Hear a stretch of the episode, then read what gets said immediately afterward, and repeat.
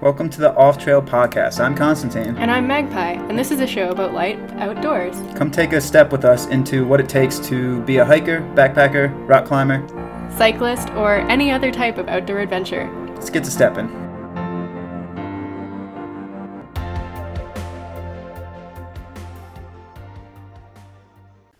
Right, welcome back to the Off Trail Podcast. My name is Constantine, and today I have the privilege to speak with the one and only Jenga. So, Jenga, man, thanks for hopping on.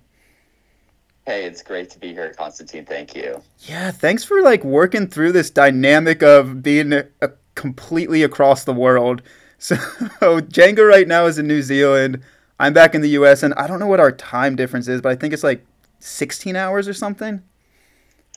Yeah, 10 p.m. over here, my brother. oh, it's 6 a.m. here, man. So, dude, I really appreciate it, man. Like making it work, and especially still being on the trail. Um, I know how precious that time becomes. So, yeah, we'll get into all that. But man, how I like to start this show, um, kind of unpack it, let you bring it where you will, is with a broad, big, ended open, open-ended question. That question is, who are you?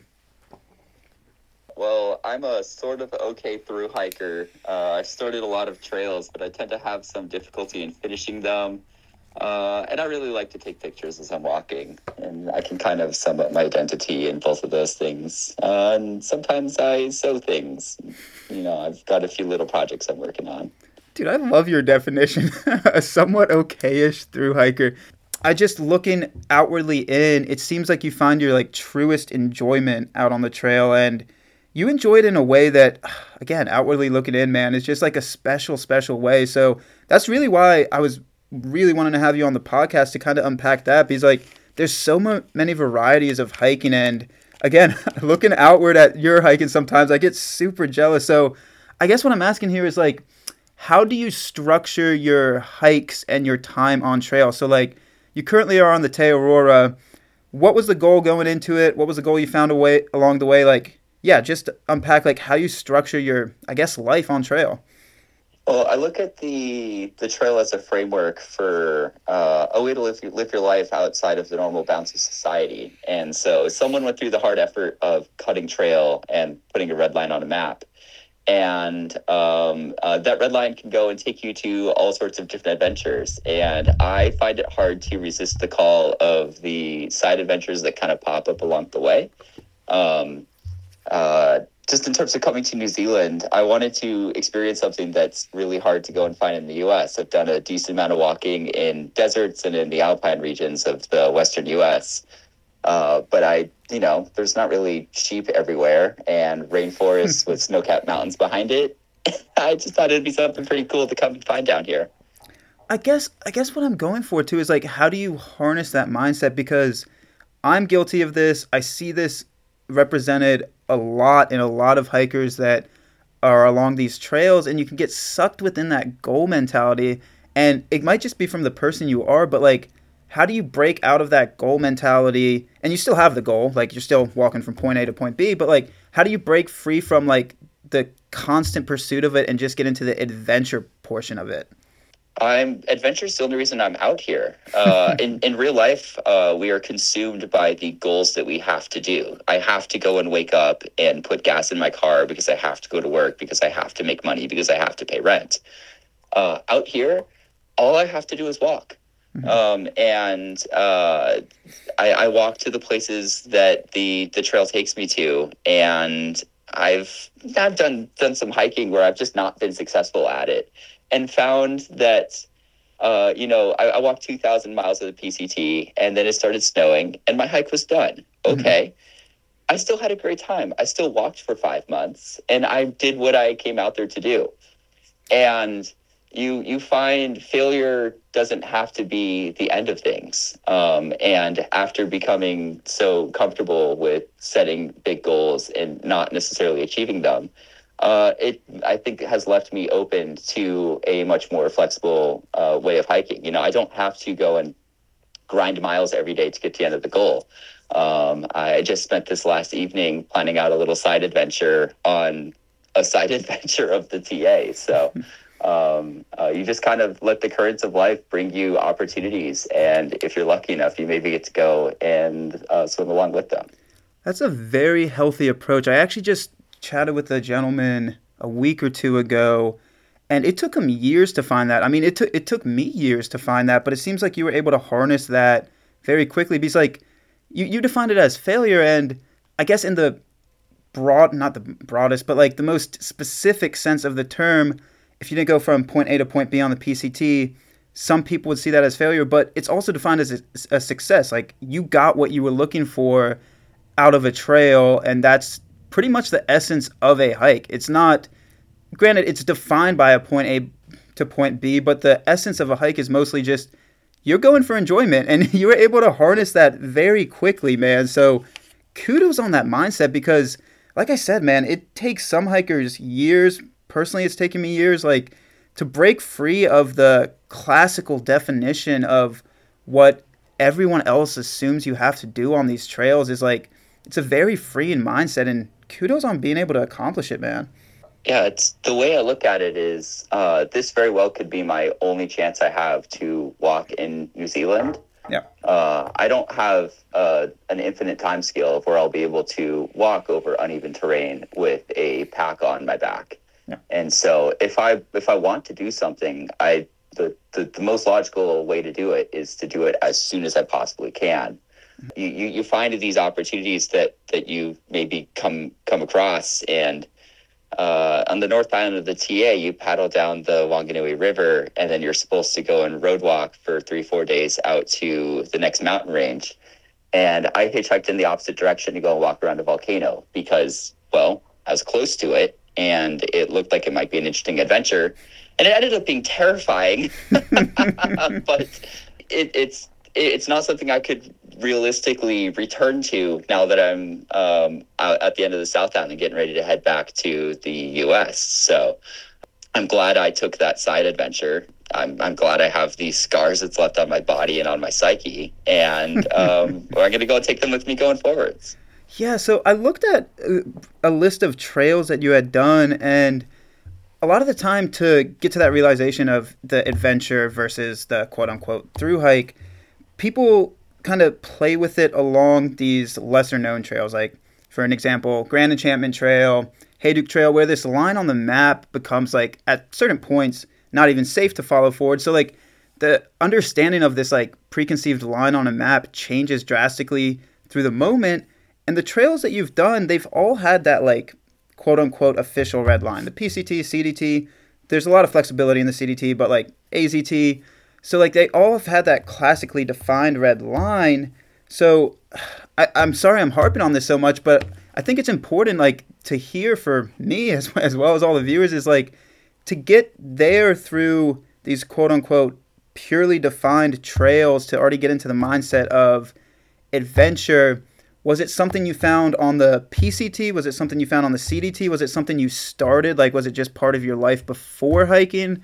Like, to find the adventure how did how did that first step happen? I think it's something I learned on the CDT. I mean, there's there's almost as many miles of alternates you can do on that trail as there are of official CDT miles.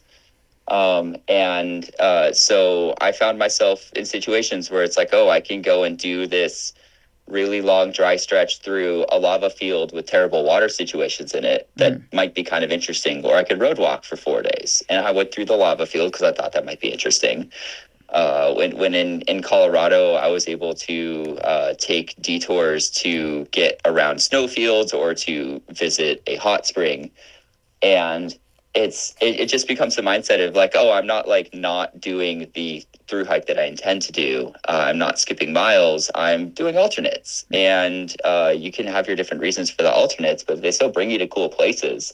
You're still walking uh, on foot over natural surface footpaths through mountains, then I think that the uh, the goal that you're achieving can still be realized. And it just depends on you know having your reason why you're out there. If your reason out there is to hike every step of the Appalachian Trail and you want to go and have the connected footpath and see every white blaze that's painted on every tree, rock, whatever of the of the trail, then like then you go and walk every step of the Appalachian Trail. If your if your goal is to go out and walk through mountains for five months, you're going to have a very different adventure. Yeah, it does come down to like kind of the diversity of the goal mentalities in there. So I, I guess what is your fuel for continuing this type of pursuit? What is that ignition that keeps you coming back to these trails, whether you quote unquote finish or not, whether you quote unquote have success or failure or not? Like, what is that, yeah, ignition that keeps you coming back to any trail and all trails? It feels uh, uh, almost existential. I, there's these adventures that I want to do now, um, but through a um, uh, rather ironic twist of fate, um, at the same time I discovered through hiking, uh, I discovered I had a disease that was taking away my ability to walk. Oh. Um, so uh, my my nervous system is essentially falling apart around me, and it's happening really slowly, which is good because you can have the time to like realize that something tragic is happening and then do something in the meantime. Um, but my legs aren't going to work forever. Wow. Uh, but they work right now. And so while they work, I'm using the, I, am I'm, I'm using um, as, as much as I can to bring me to all of the places that I can. So uh, failure and like, you know, okay, I hiked for five months. I didn't finish the PCT, but I still hiked for five months. I saw all of these amazing places that I wouldn't be able to see otherwise. And I'm not going to be able to get to the top of Forester Pass in 20 years. But I was able to go and haul my butt to the top of that mountain and uh, see sunrise light come through the through the range of light. I mean, those are experiences that stay with you. Um, and I'm trying to go and collect a big basket of those experiences to go and take with me for the rest of my life. Wow, man, that's powerful. I want to say I'm sorry, but your mindset, you seem very happy within the not the realization ultimately of where it will be, but like you seem content with yourself in the moment, man. So I want to say I'm sorry, but like you also seem just a very happy person. What's what's the disease called? Uh, it's called Charcot-Marie-Tooth. Uh, it's a sensory and motory neuropathy in the peripheral nervous system. Hmm. Uh, so nervous signals have difficulty traveling through the body, and that leads to muscles atrophying. And it starts from uh, the parts furthest away from your nervous system and travels inward from that. So like the main main symptom I'm dealing dealing with while hiking is I have difficulty lifting my toes. Um, so as I'm walking, I don't pick my feet up high enough over the ground, and you catch your toes on rocks and roots and just pieces of the trail. And it's like someone steps on your shoelace. You just go careening into the ground. Jeez. yeah. I, I, so the, it's it's it wasn't it's well it's still not fun. Yeah. Um, but I try to make it fun. I, I take selfies with most of the things that I trip on. So I've got this like collection of like pictures of me and a rock, like with tears in my eyes. And a lot of times I'm pointing at the rock with my middle finger because, you know, this stupid thing brought me pain. um, but um, uh, you know, you, you kind of pick yourself up, you dust yourself off, you you know, clean the wounds that the rock gouged into your legs, and then you keep walking. yeah, doing a little research into you before this, man, I saw a picture and it had like a stat, and it was like the times fallen in. I'm like, oh, that's kind of unique that he kind of quantifies the amount of times he falls on trail. I'm like, just another hiker tripping over a rock, but there's also a underlying reason, man, and have you have you ever heard of the hiker named Rocket Man by chance? No, I haven't. So I met him like a year ago, and it might not be the exact same disease, but he's a young guy and he's like 20 years old. And he told me something very similar that 10 years, 20 years down the pipeline, that his body eventually can't hike anymore. And mm-hmm. he he's again, the mindset is very similar to you. Like he was just a happy guy. Like I wish if I was in the same scenario that I could have the same mindset, but knowing myself, like, I would probably be pretty sad. But, like, you're harnessing, like, a power of happiness that's just envious, man. Like, it's, it's really impressive that you can find that joy in there. Is, so I guess it's not really a question that I'm saying here, but it's a lot to unpack, man. Like, when you're, yeah. when you know that this thing is going to eventually stop your hiking, it changes the context of you as you've said of it. So what does that look like? You know this you know this end uh, without your choices coming. So what does that look like for the structure of your next 5 years, next 10 years, next 15 years? Like what does that mean for you now? Well, I'm trying to be really intentional about the time that I do have and make sure that I'm using it in ways that I'm ideally not going to regret later down the line. Mm. Um, uh, and I'm actively looking for ways to extend my time into the outdoors after I'm like not able to uh, to walk anymore. So, I mean, there's four wheel drive tracks that go everywhere in the mountains, mm-hmm. and a lot of them go to the same types of places that I love finding while I'm hiking. So. Uh, I'll be able to drive a car into my 50s at least.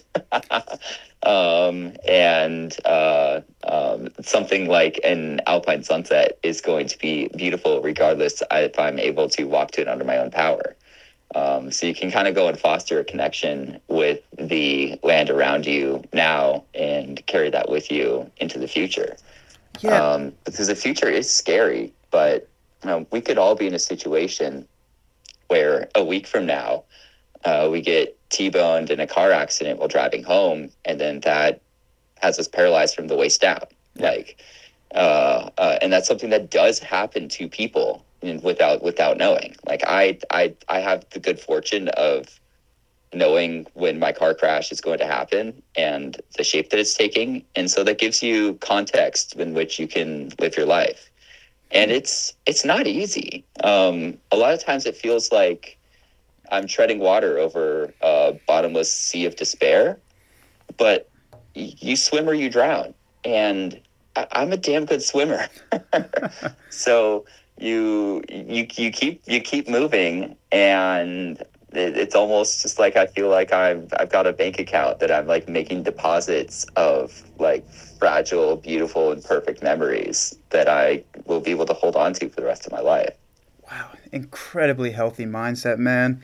Is it some again this may be an ignorant question because i'm not familiar with this disease. Is it something that you can kind of mitigate through i guess muscle buildup? So again it's you said it's muscle atrophy but is it something that can be postponed or prolonged by keeping yourself healthy and keeping your body active or no matter what it's just going to be at this set point down the down the line yeah so muscles are very expensive in terms of the energy that's required to keep them around. Mm-hmm. And so if they don't receive uh, signals and nervous impulses from the nervous system, they begin to get smaller. So by constantly sending signals down those neural pathways, you can forestall the atrophy. Um, but the the strength of the signals going through the wires internally in my body will continue to get smaller and smaller. So, um, uh, hiking is actually one of the best things that I can do to maintain my legs. Mm-hmm. um, um, because the more that I use them now, the more that'll be around. Excuse me. The more that'll be around to degrade later on down the line. So hiking at a certain point, it's your truest joy. That's where you get the most enjoyment out of life. But it seems like it's also a, I'm going to use this term here loosely, it's also a medication, like a medication for the mind, but also for the muscles that are also getting built ultimately to a line that they can't progress past. But like it continues to medicate the body in the healthiest place it is. So it's like hiking has an incredibly impactful meaning for you. it really does. It really does. Wow, man. So I don't want to focus too much on this, man, but that is it puts into a whole different context of my mind of what I've seen you do, man, and what you continue to do. Like massive kudos, man. Very, very impressive. And not just like the hiking part, man, just your entire, entire mindset around it, dude. It is really it's really joyful to hear, man. Like you have a very healthy mindset. So there's something I also wanted to talk on, and it might also tie into the muscle disease as well as your hiking, and it's the photography that I've seen that you continue to do and incredibly good at, man. Your photos are really cool. So, is photography a skill, a hobby, a career that you found while out hiking that ties into those moments that you can no longer hike? Is it something that to look forward to down the pipeline? Is it something to look forward to in the moment? I guess like what I'm asking here is like, what does photography mean to you? I, I feel like we all have an artist inside of us that wants to express creativity in the world. And while I would struggle immensely if he handed me an easel and a paintbrush and said, make something, mm-hmm. um, I've got a little voice in my head that says, wow, pretty. and um, uh, I point my camera at those things. Um, and it's a uh, it's something I've been actively attempting to improve as I've been hiking. Mm-hmm. And uh, the one of the wonderful things about living outside in the mountains is I don't have to wake up at three in the morning to go and drive onto some scenic vista and catch the sunrise. I can sleep directly on top of the mountains in order to see it. Um, and so, in in a way, it's my creative expression of recognizing and documenting um, moments of beauty I find as I'm walking around. And it also gives me something to think about as I'm doing all of the walking. Mm-hmm. Um, you can kind of leave the creative wheels spinning as you're walking through endless green tunnels because sometimes there's a shaft of light coming through the beech trees, landing on an amanita mushroom. And wow, pretty. Click, and then you keep walking. I love how thoughtful of an individual you are, even just within our past 20 minute chat, but how you distilled it down into such a powerfully simple term is like, that's pretty. I want to capture it. so, so photography for you becomes, I guess, just the moment expressing itself, and you have the medium to capture it.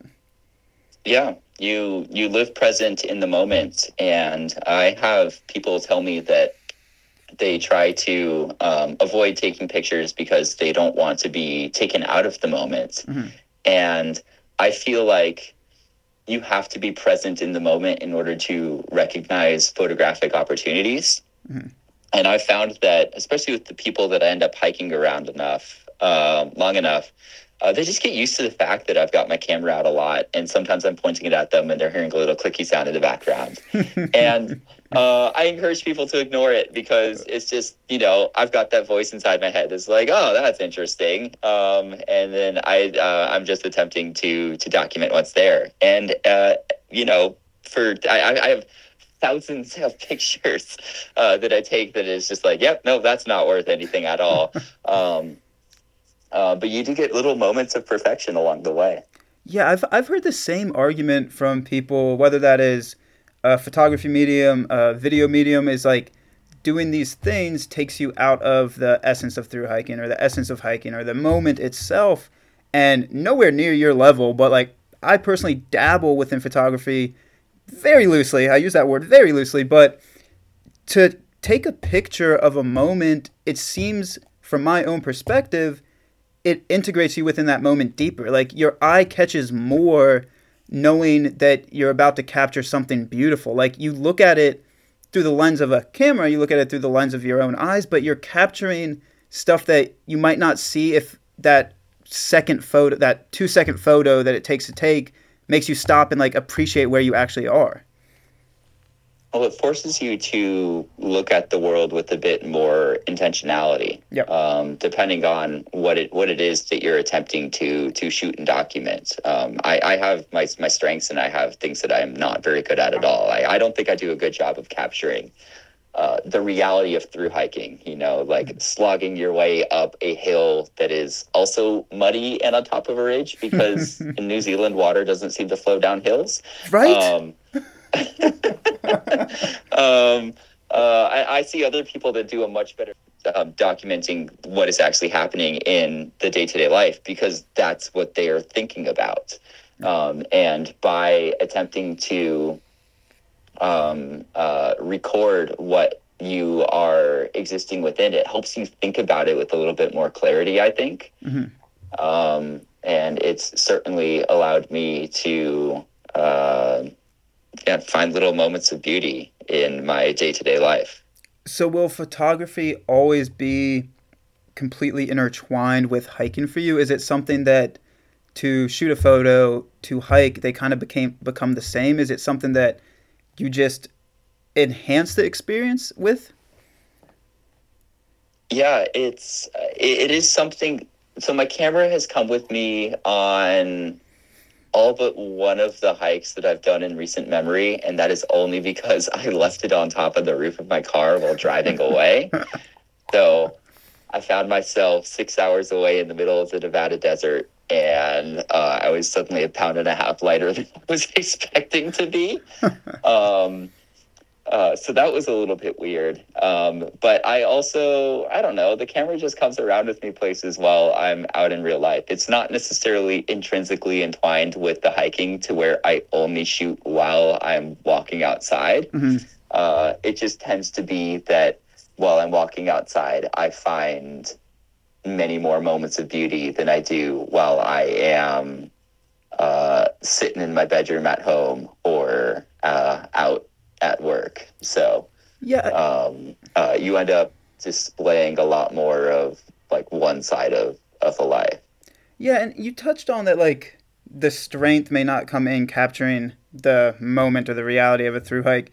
And that talking point, I mean, like, it's hard to define because to capture the essence of a through hike, again, in my own opinion, everybody has their own opinion. It's like it's impossible. You can't do it within a video, with a, in a photo. Like some people are certainly better at showing it than others, but like to capture the essence of a through hike, it's so personal. The trail's so diverse every single day that what might be the essence of a hike the day prior is completely different the next day. So like capturing the essence is something that I don't think anybody can do. So it's but photography becomes more about like capturing your journey and like you do that extremely well. I mean, I've seen some photos of yeah, like you said, you, the camera doesn't remain entwined directly on trail. I've seen photos of you um, in that month that you took off due to injury of life off trail, and it's just like it becomes a way to express yourself. Yeah, hundred percent. Um, again, it's it's finding moments of moments of beauty within the life. Um, uh, I, I, I, I try to tell people that I'm, I'm not taking pictures of things. I'm taking pictures of, of light on things. Yep. And um, um, light is all around us, uh, always. Our, you know, we, we, we need it. That's why we have these like big expensive organs in our head that we call our eyes. um, um, and so you can uh, utilize those and a fancy light gathering tool that we call cameras to um, uh, to, re- to create little bits of art. And some people go and take watercolors with them and they, they paint the world around them. And I I am envious of those people. Um, mm-hmm. uh, I can't I can't sketch. I can't paint. I can't draw. Um, uh, but I can push buttons. Um, so, you know, we, we find the things that we have have strengths with, um, yeah. and and you can kind of chase chase life that way. I want to dive into your current TA hike, the past of the TA, because I think it kind of gives essence to just how you hike in general. And I want to start at the beginning because you started within that torrential rain that everybody knew in 2022 23. So I guess bring me back bring me back to the beginning and bring me to that point that we were chatting with um, before the show about when you ended up having to take a month off. So yeah, I'm asking, can you please bring bring us through that beginning to that moment that the hike had to get postponed? Well, uh, yeah, as you'd said, there was an absurd amount of rain this year. Uh, I started my hike in mid November, and November ended up being the wettest November on record. Um, uh, it took me something like 60 days to hike across the North Island, and on 40 of them, it rained for over half of the day. Oh, glorious. Uh, it, it sort of broke my spirit. Yeah. I've always been the kind of person to not bother with checking forecasts. I figure I have rain gear. If it rains, then I use my rain gear and it justifies bringing it. Yeah. um, uh, but by the time I'd got to the South Island, I'd spent enough time walking through clouds, you know, struggling to see my hand held in front of my face um, with just total whiteout conditions that I was ready to um, have some sunshine and see some big, beautiful mountains. Yeah. Um, and while walking over the Richmond Ranges, which are kind of regarded with uh, um, waving hands and wild eyes as being this super gnarly mountain range in the um, in New Zealand, it ended up being a super gnarly mountain range in New Zealand. uh, I ended up with a, a, bit of tendonitis in my knee. Yeah. Um, and so I took a couple days off to let that heal, which turned into a couple more days off, which turned into a couple more days off, which turned into a month off trail.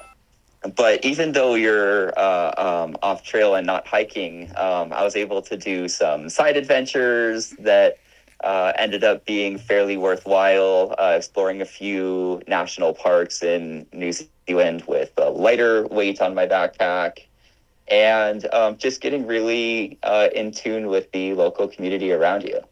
Yeah, I don't think it can ever be expressed in the written word, the spoken word, photos. Like the amount of rain that was in New Zealand in 2022 and 23, man, it was just. Uh, it was so demoralizing, man.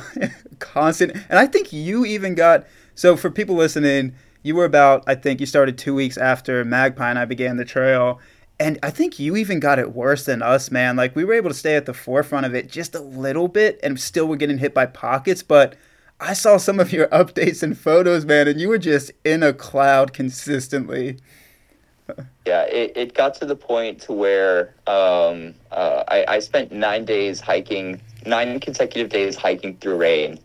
Um, I got a day and a half of sun, which was nice to just kind of get the kind of moldy, mildewy, sweaty scent out of everything that I owned, uh, which was great because then it rained for 11 straight days after that. Oh my Uh, god. ev- every single mountain range I was in on the North Island, with the exception of the uh, oh gosh, the Bream Heads. Yep. By Uh, fun- Yeah. Funganui heads, maybe.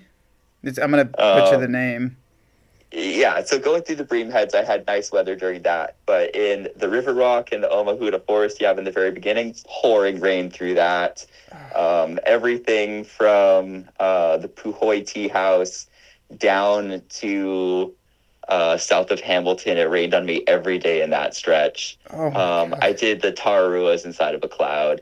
oh. Um, it, it was, it, yeah, Taranaki. It rained so hard the rivers got into flood. Um, I was sliding around in mud and broke both my trekking poles and had to crawl across flooded rivers.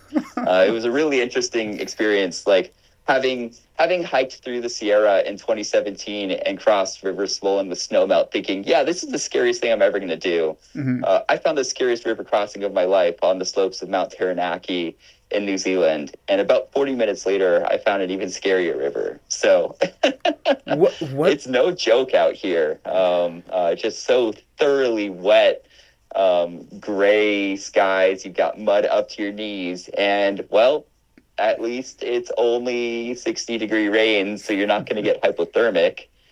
Um, and skin's waterproof. So you just got to kind of be grateful for that. I think that, I think that's an important talking point because like again for people looking into New Zealand, the Te Araroa, I was the same way. Like I'd experienced the Sierras in kind of flooded conditions, a lot of wet, a lot of rain, a lot of snow.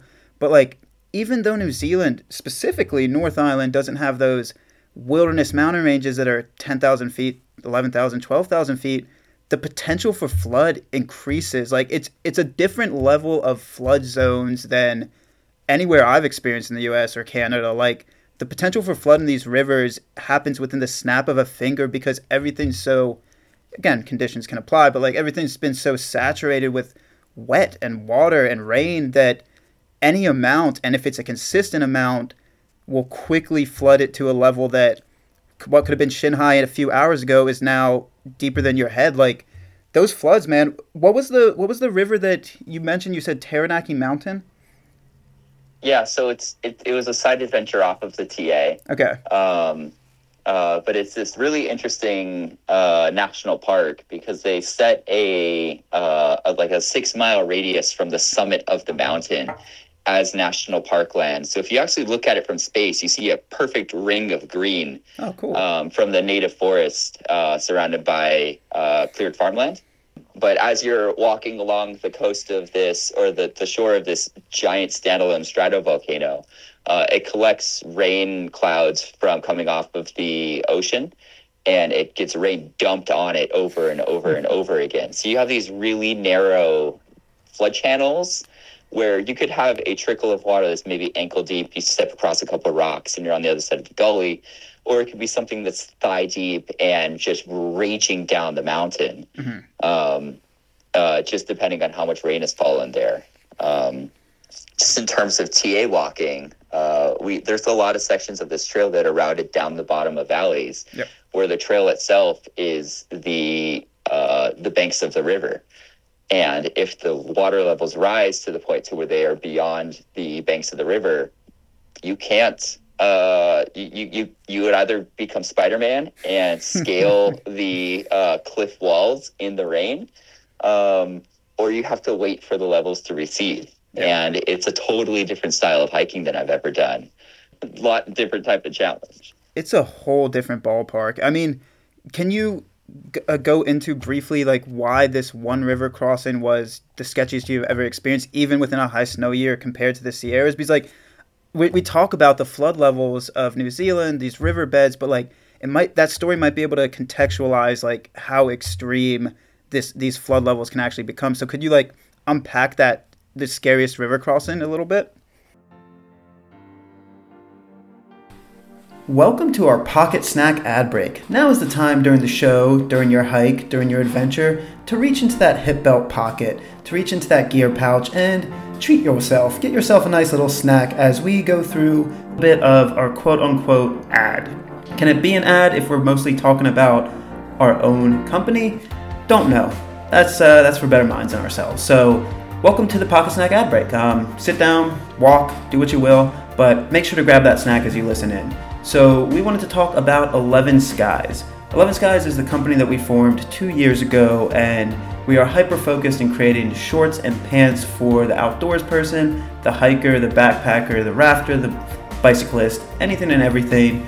Built a product that will last for any adventure ahead, and it's also born, the very name is born from the 11 National Scenic Trails, so you can be proud to be representing, promoting, and bringing about awareness to the 11 National Scenic Trails and the very trails that gave us our name and continue to inspire us. So make sure to follow along with us at 11 Skies on Instagram, Facebook, and make sure to go check out our website 11skies.com, spelled 11skys.com, where you can learn all about us and you can get yourself some gear today. So that's the quick pocket snack ad break. Hope you enjoyed your snack. If you're still chewing, keep on keeping on. Let's get back into the show.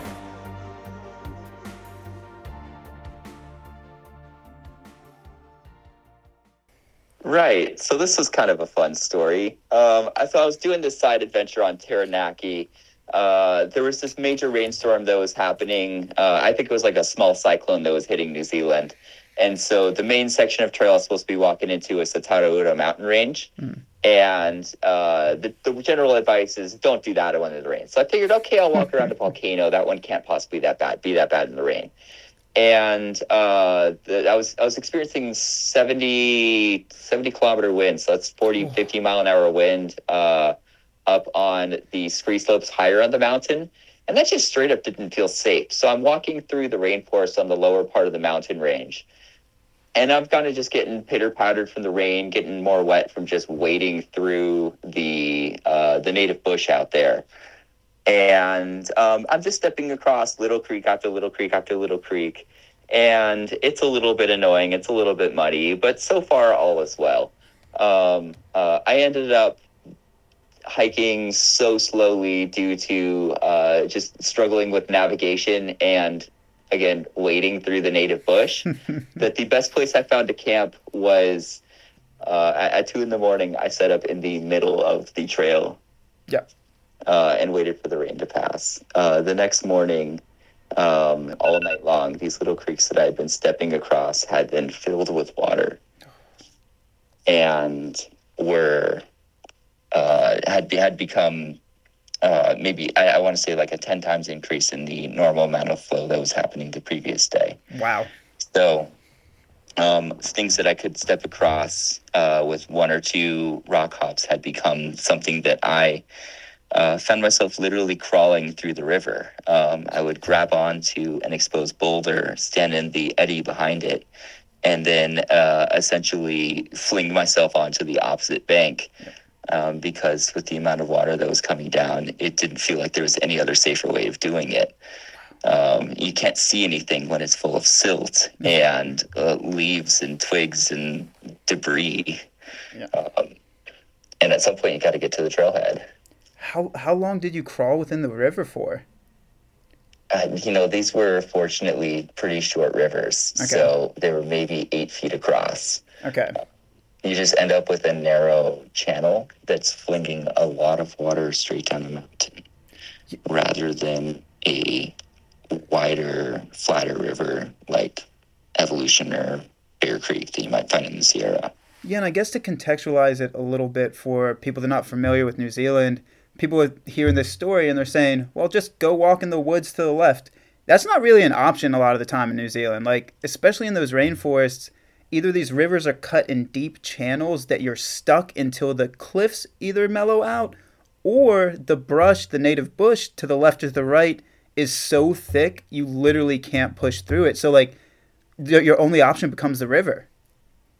Yeah, yeah. It's it's it's either walk through the river or I hope you packed a titanium machete to hack your way through the bush because there's no other way through.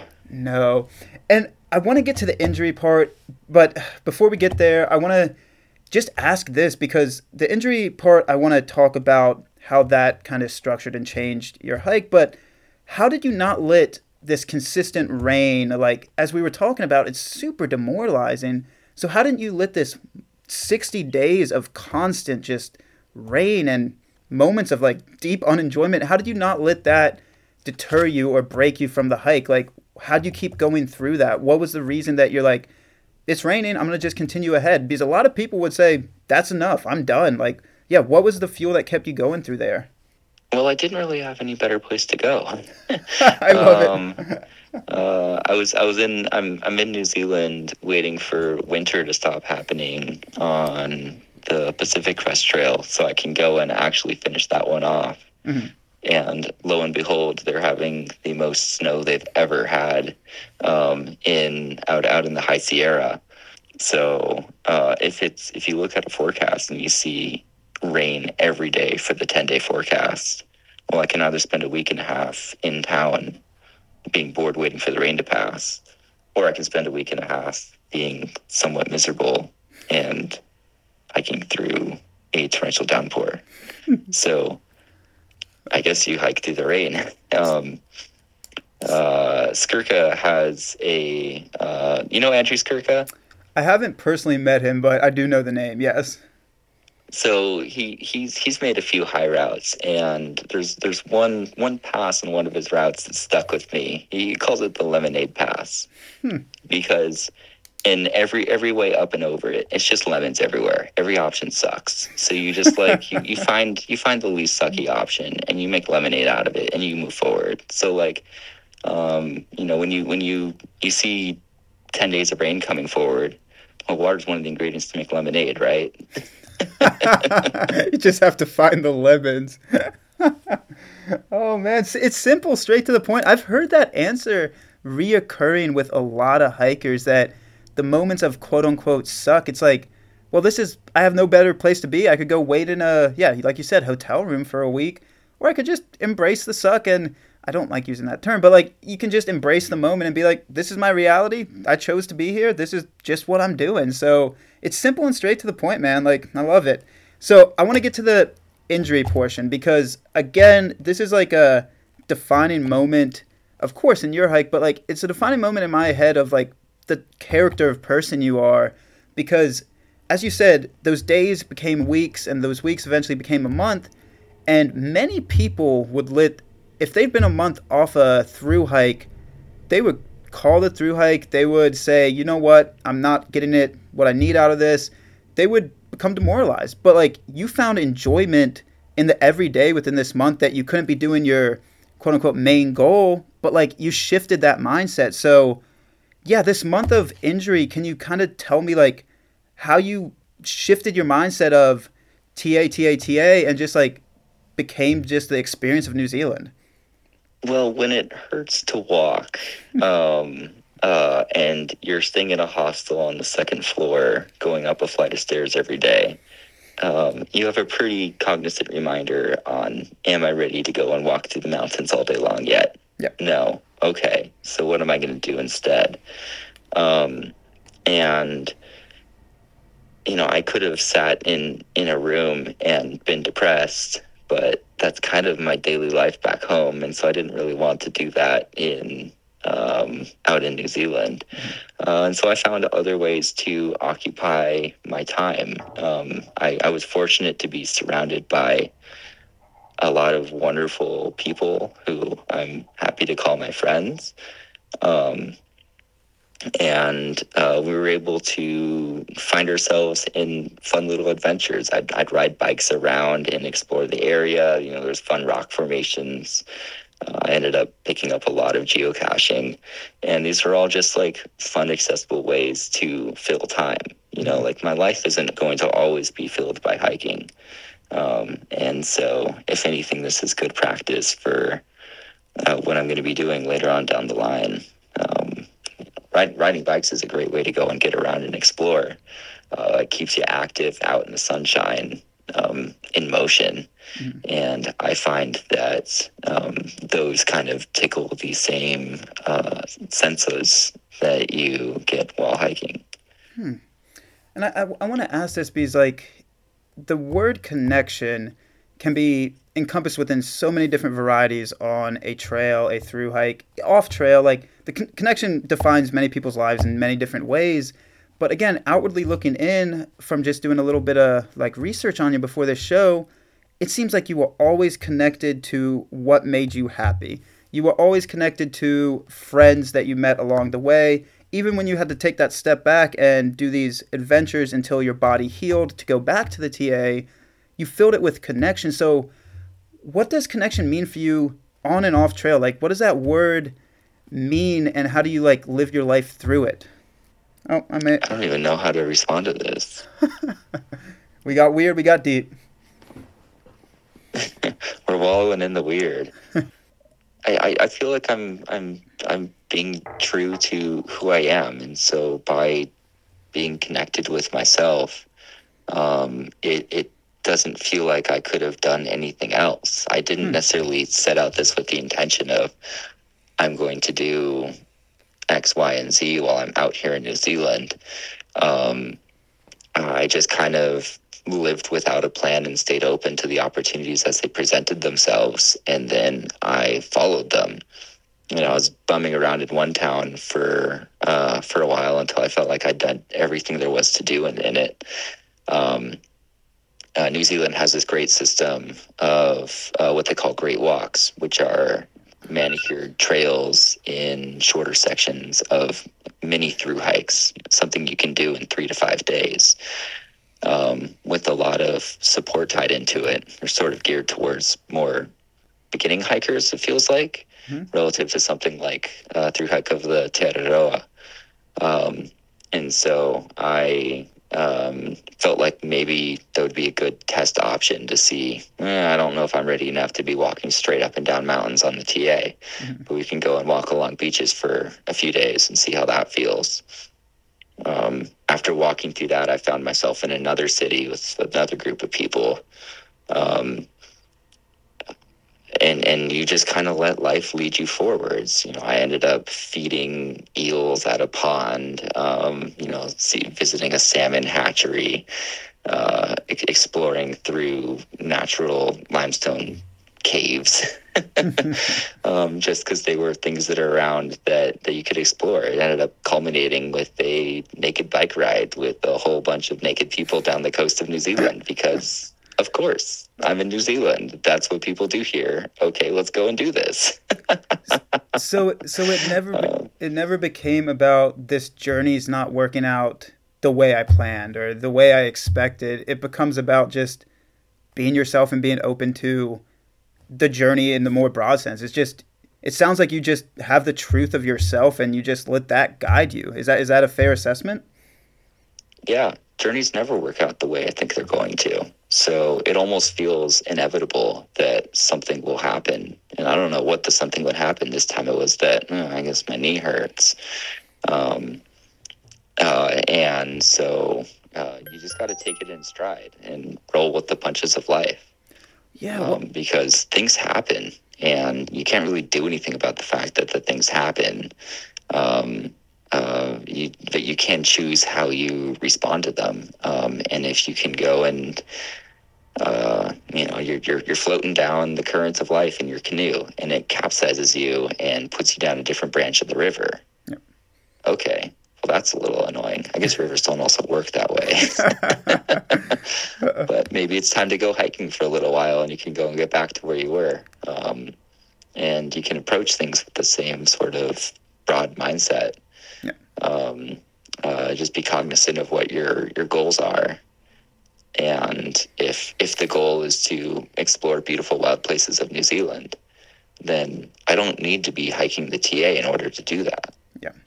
Well, I guess I guess why I wanted to unpack that and wanted to focus on that for so much of the show is because generalization here, but a month off trail and ultimately you're back on the TA and we're I want to talk about that, but like a month off a hike that people have been planning, it would take people out of the 90% of people out of the equation. They would say this journey's done, it's not working out, like I'm just I'm done.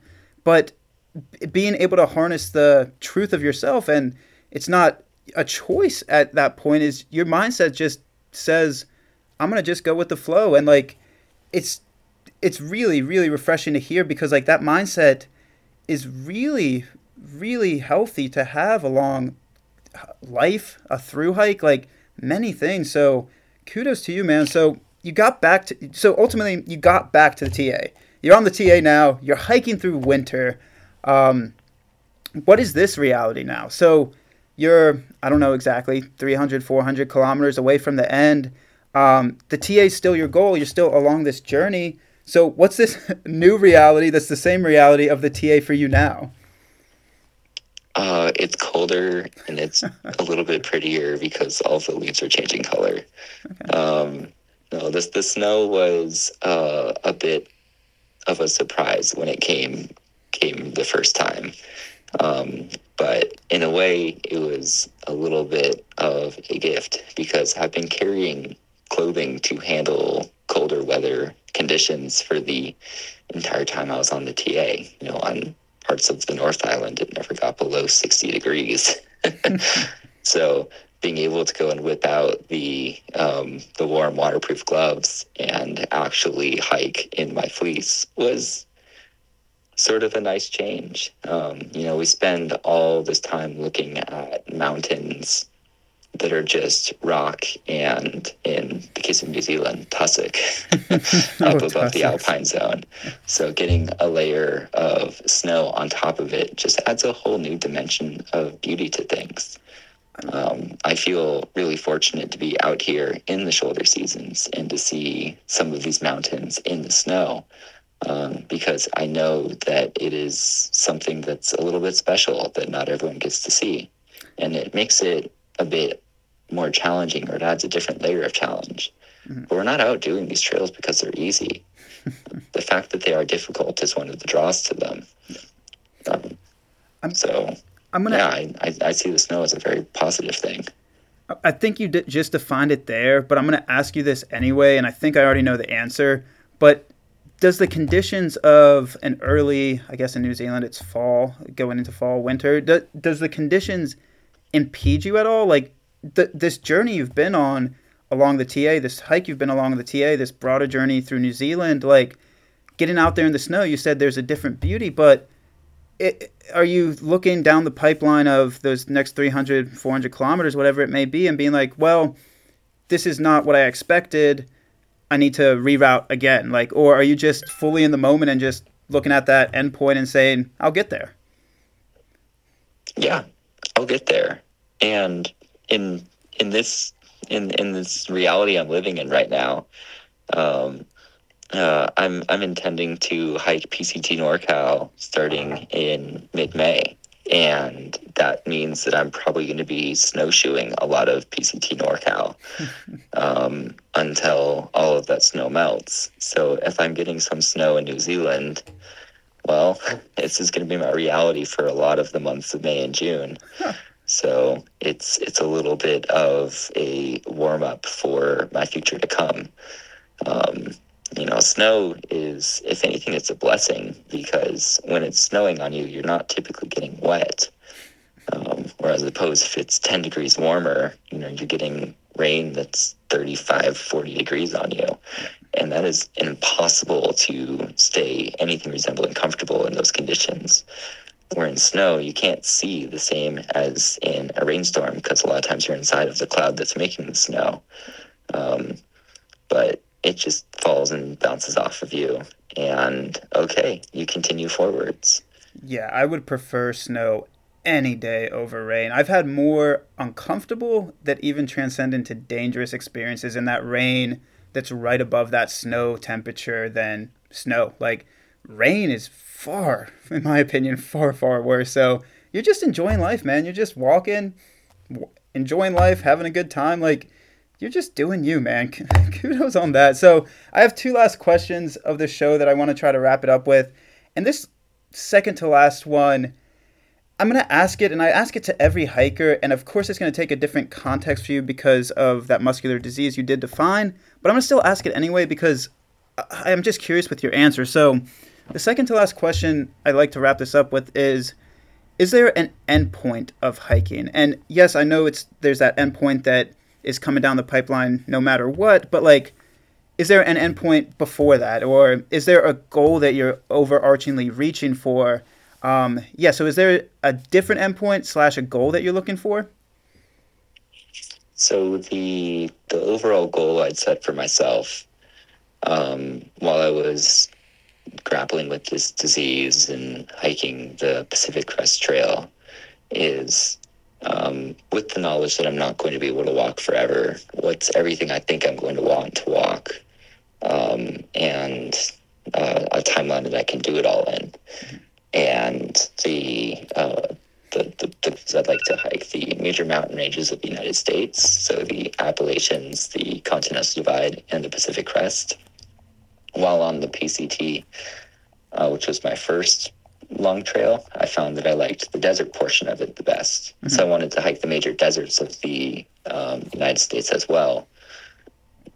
Um, and so we have the CDT Desert, we have the PCT Desert, you have the Arizona Trail, and maybe one day the Hayduke. Oh, we'll see. That one's still a little bit scary.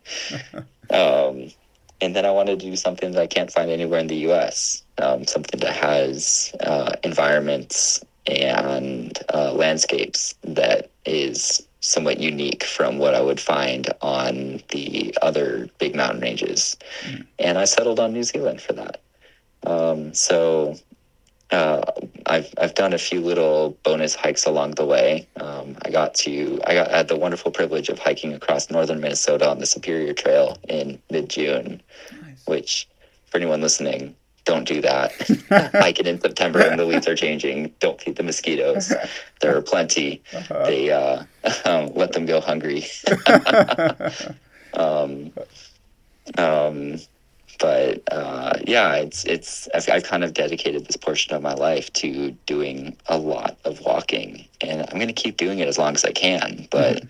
realistically, it's probably going to start happening a lot less after I finish the Appalachian Trail. Um, I might find my way over to Europe and do some walking over there. There's a few routes that seem kind of interesting to me, mm-hmm. um, but um, this is not something I'm going to be able to do forever. And I um, really want it to end on my own terms, having accomplished the goals I set out with, mm-hmm. rather than ending with a catastrophic injury I got by falling somewhere I really shouldn't have. So it sounds like the goals are shifting because, like, from what you just defined, you've hiked a lot of these major deserts, you've hiked a lot of these major mountain ranges, you've now hiked in New Zealand. Um, and it's just shifting as you continue to hike. So it sounds, again, correct me if I'm wrong here, but it sounds like the goal right now is always a different place, but overarchingly is to walk while you have the ability to walk. Using my legs while they still work. okay. Mm-hmm. Oh, man. So, second to last question I got for you, Jenga. I know it's getting close to midnight over, over in New Zealand. Um, this you can take in any aspect you want. You can define it to singular, you can define it to the plural. Um, so I'm going to just ask you, see where you go. So, what does the trail mean to you? It's freedom. Hmm. Uh, you you have food on your back. Uh, you've got water in the bottles, and you get to go wherever your feet take you. And that could mean that you have the freedom to choose to end your day at lunchtime because uh, you've found an incredibly scenic place. Uh, you have the freedom to choose to walk until three in the morning because you make that decision to set yourself up to have a really early day into town the next day. You have the freedom to choose to take an on trail zero because you don't want to hike that day. Mm-hmm. Um, uh, you have all of this choice to, um, you have all of the room to make choices that you're not able to in the real world. Mm-hmm. I mentioned this earlier. You know, you have to put gas in your car. You have to go uh, to work. You have to make money. You have to do the things that your boss wants you to do at work. We're out here, I only have to do what uh, I think is the right thing to do. And some people may look at that as a selfish mindset, you know, only doing things for myself. Um, but I find that there's uh, the, the freedom that you get from this uh, lifestyle is utterly intoxicating. Mm. Um, and uh, I, I, I'm, you know, my life is not lived by alarms. The only reason I set alarms is because I've chosen to do so because maybe the stars might look nice at three in the morning, or maybe I really want to make sure I'm going to see the sunrise. Mm-hmm. Uh, but otherwise, I wake up when my body tells me to. I take naps in the middle of the day if my body tells me to. I eat chocolate bars um, or a sleeve of Oreos for breakfast because I think that's something that I'll want to do. And you end up accomplishing some some kind of amazing things along the way. Like you you wake up one day and realize, oh, I'm about to finish walking across an entire country. Yeah. Well, that was pretty cool. and and the freedom to walk within rain. And that's selfish. You pointed out very quickly, and this could be this would be a whole nother show, but that's that quote unquote selfish aspect of hiking I had a very wise older gentleman that probably everybody knows within the hiking community. And one of my first chats with him ever, he said that same term. He said, What we do is selfish at its essence. And it's a fair assessment when you're looking outwardly in, and it's even a fair assessment when you look directly at what you're doing.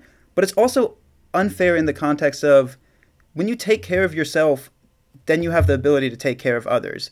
So it may be an immediate selfish pursuit of the moment, but if you become a better person through hiking, through experiencing the world, you're able to care deeper, you're able to love deeper, you're able to share joy with others deeper and like I guess you can transcend that selfish selfishness into just shared connection and yeah, that, that's a talking point I could I could talk for hours on Jenga, but I like that you pointed that out because I've heard the same thing. And again, it's fair and an unfair definition of many a hiker. Yeah, I agree. I, I, I personally don't think that what I'm doing is selfish no. because what what should I be doing? Should I be a good citizen that's working and making a lot of money so that I can pay taxes and I can buy things and make the GDP of our country grow up? Like, is that the overall goal for why we are here in life? Well, or, um, or if you, or could we maybe take a different path? Yeah, or even if you looked at your interactions, say you are adding to the GDP, say you are making that quote unquote wealth, but your day to day, you might just be become a grumpy, like depressed, just upset person because you aren't pursuing your joy, and by being by providing to a broader quote unquote society, you're not providing to it because your interactions with everyone throughout your day would probably be unenjoyable. Like you're not lifting anybody else's spirits up. You're not sharing deep like conversation with others because the provision to the GDP is not the provision to yourself and through yourself the provision to make other people happier. And like again, everybody has their own definition of stuff, but that's a major goal in life is like make people happier. And that's that's the qual- quantity and not quant- quantity, but that's like the definition of I I believe what life should be. So yeah, it it I don't know. It's it's hard to unpack that thought because selfish unselfish. I think it's I think it's the right thing if it's the right thing for you. Yeah, I I I haven't found any sort of major uh, qualms with this lifestyle, and I intend to keep walking for a few years yet. So I love it, Jay. Um, um, I've I've made my peace with it, and with all the walking you've done, I'm sure you've made uh, similar peace within yourself as well. I'm just a turbulent individual, though, man. I've made some peace, but my mind's a weird place to be. Well, have you seen with this chat? but any, anyway, man, it's been an absolute privilege to speak to you, man. I know you got hiking in your future tomorrow. Um, I, I, I want to wrap up the show with kind of giving the platform over to you so people can find those beautiful photos you take, man, and just like, yeah, learn more about you, follow your journey. So, yeah, the platform is yours. Right. So um, I only take pictures because I think it's fun. And the platform that I found is easy enough to post it on is Instagram. So you can find me on Instagram at Jenga Down, uh, J E N G A, like the block stacking game. um, uh, it's Jenga Down, all one word. Uh, and that is my home on the internet. All right, I will link that in the show notes. And I said this word a lot in this show, Jenga, but you really are, you really do have a healthy mindset, man. Like, it's been an absolute privilege to speak to you. So thank you for taking some time out of your schedule to join us. It was my pleasure to do so, Constantine. Uh, I hope you go and have yourself some nice walks in your future as well. Well, that'll do it for this week. We hope you enjoyed our conversation. If you enjoyed it, please feel free to pop on over to Apple Podcasts or whatever player you use and leave a rating and a review. It helps other people find the show. This podcast is brought to you by 11 Skies, gear that will change with you, not for you. So give us a check out at 11skies.com, and that's the show. See you next week.